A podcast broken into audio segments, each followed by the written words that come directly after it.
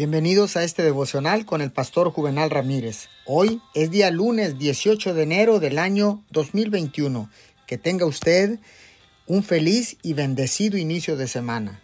La palabra dice en Hebreos capítulo 4 versículo 12.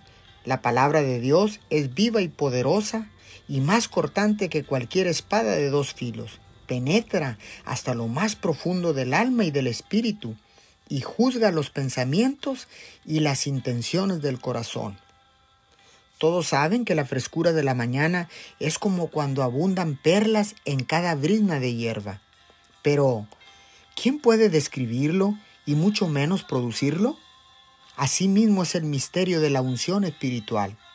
Sabemos, pero no podemos decirle a otros lo que es. Lo llamamos unción. La unción es algo que no se puede producir ni fabricar. Esta unción es la que da significado, agudeza y poder a las palabras del predicador. Crea fricción, aviva y revive a más de una congregación muerta.